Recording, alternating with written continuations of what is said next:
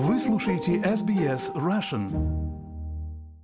Вы слушаете подкаст SBS Russian. С вами Лера Швец. Несколько недель назад мы общались с морским биологом Марией Шрейдер о Большом барьерном рифе. И в ходе разговора обнаружилось, что Мария не смотрела шедевр мирового кинематографа, блокбастер, триллер и драму в одном лице – мультфильм «В поисках Немо». Вы не смотрели «В поисках Немо»? Нет. Я предлагаю тогда, значит, э, просмотр мультика «В поисках Немо» совместно с морским биологом. Комментарии специалиста. Согласна. Мне надо, я хотела и сыну показать его. Хорошо, так вот, в мультике я тогда спрошу, а это будет такой наш тизер к нашему следующему интервью. В мультике там они спят с папой вот в такой штуке, и а, она якобы бьется электричеством. И папа ему все время говорит, что утром надо обязательно э, тереться об эти штуки, чтобы как бы их чешуя привыкала, и их бы тогда электричество не било. Это замечательная история, действительно, с биологической точки зрения, и мы это обсудим. Дело в том, что это для этих самых рыб-клоунов, амфи... они называются амфиприон-клоун по-русски, это такая защита, потому что другие животные не могут их там достать, хищники, например. Вот, они вот научились жить с этим животным. Более того, вот эта самая актиния, в которой они живут, это близкий родственник кораллов. Я с большим удовольствием про это все расскажу. Так вот, мы вернулись к Марии через несколько недель и продолжили разговор – Сегодня у нас разговор особенной важности. Морской биолог Мария Шрейдер посмотрела специально для нас в поисках Немо мультик.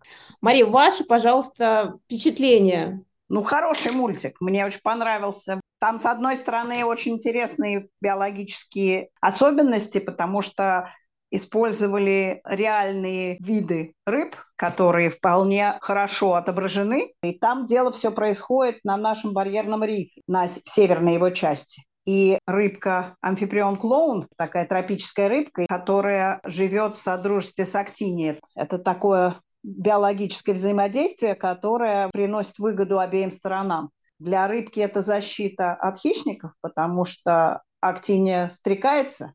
Это кишечно-полостное беспозвоночное животное, которое сидит на одном месте, но у нее есть такие стрекательные клетки, которыми она очень жжется собственно, вот такого же типа клетки, который есть у всем известного португальского кораблика Blue Bottle.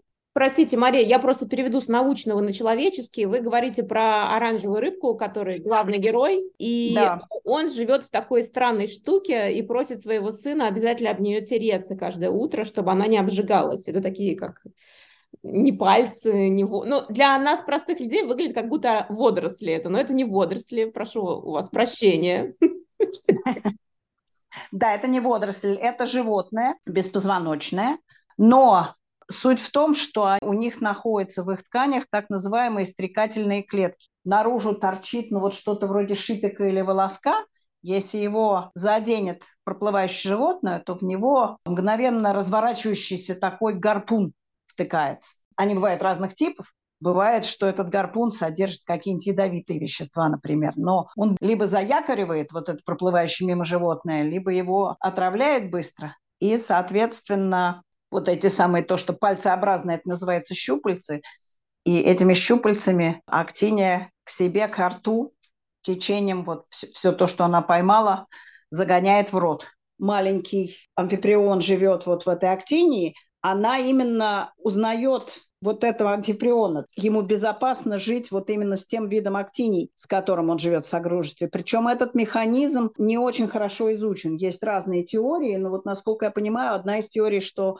у него на токсины, вот на яды, которые выпускает актины, развивается иммунитет. А с другой стороны, что у него может быть какая-то такая механическая защита от стрекательных клеток именно вот этой актинии. Так что это на самом деле очень интересно, каким образом вот он, собственно, оказывается защищен от яда этой самой актинии, с которой он живет.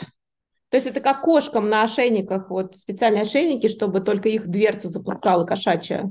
Да, да, да, да, да, да, именно так.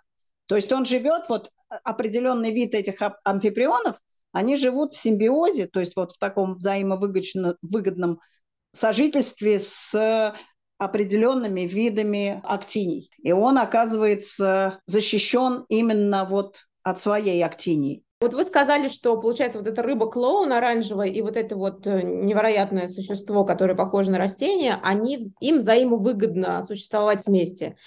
Зачем рыбе это нужно, я понимаю. А зачем рыба-клоун вот этим пальцем? Ну, рыба-клоун, например, она сама активный охотник, и вот всякие остаточки еды этой актинии достаются. Тоже органика, вот лишние органические кусочки, потому что когда рыба ест, она обычно ест не очень аккуратно, и всякие кусочки падают и тоже попадают актинии в рот. Особенно в тропиках это важно, потому что там не так много всякой органики в воде.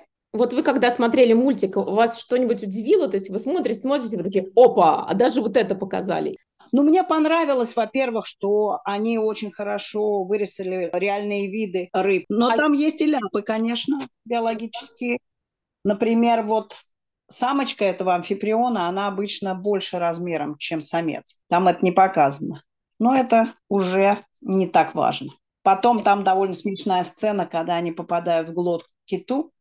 То есть это должна быть страшная сцена для детей, но они выплывают вместе с фонтаном из кита. Но на самом деле это невозможно, потому что если ты попадаешь уже в пищеварительную систему киту, в глотку, то ты прямиком попадаешь в желудок. Фонтан, который он запускает, это часть дыхательной системы, а не пищеварительной. Поэтому, в общем, биологически это неверно. Но, конечно же, например, когда они плывут вот в сторону Сиднея в этом самом течении, это показано как прям река такая подводная, очень быстрая. Все-таки это самое течение, которое течет вдоль восточного побережья Австралии, это не так под водой выглядит. Оно, во-первых, не такое страшно быстрое, не такое узкое. В общем, это немножечко, конечно, сделано для эффекта. Давайте немного поговорим про то, как негативно повлиял мультик на вообще на рыб. Ну, вот была такая идея, что люди после этого мультика очень стали охотиться за этими амфибрионами, что спрос на этих амфибрионов так вырос для аквариумной торговли, что их стали и нелегально вылавливать.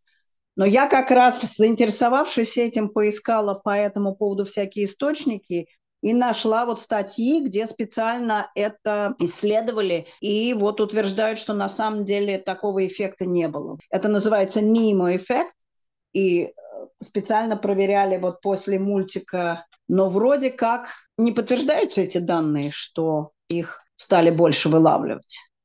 В любом случае, это вещи, о которой надо всегда думать и стараться помнить, что гораздо красивее, гораздо интереснее эти рыбки вот в своем естественном местообитании, не в аквариуме, их точно из дикой природы ни в коем случае нельзя забирать. Ну и последний, наверное, такой вопрос. Может ли действительно Немо со своим папой доплыть с северной части Большого барьерного рифа до Сиднея и обратно? Или они такими делами не занимаются? В общем-то, не занимаются, но это немножечко касается одной из серьезных проблем, которую сейчас стали замечать. И это, кстати говоря, тоже очень эм, важно знать и замечать. Дело в том, что из-за потепления климата, потепления морской воды, изменения течений – ареалы тропических рыбок расширяются, и они начинают вот в наших широтах, которые не тропические, а такие умеренные, попадаются рыбки как раз из тропических широт.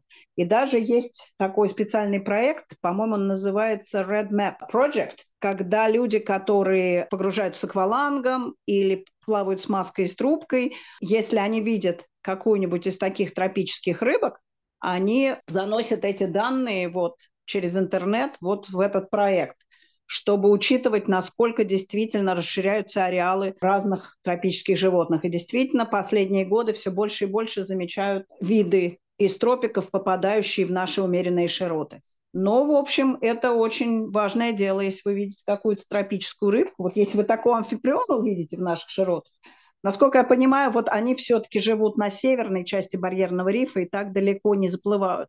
Но кто знает, что будет. В общем, если что-то такое вы увидите, надо обязательно найти вот этот RedMed Project и занести свои данные. Это для ученых невероятно важная информация. Либо обратиться в передачу «Жди меня», где, наверное, отец ищет своего сына. Да, либо так.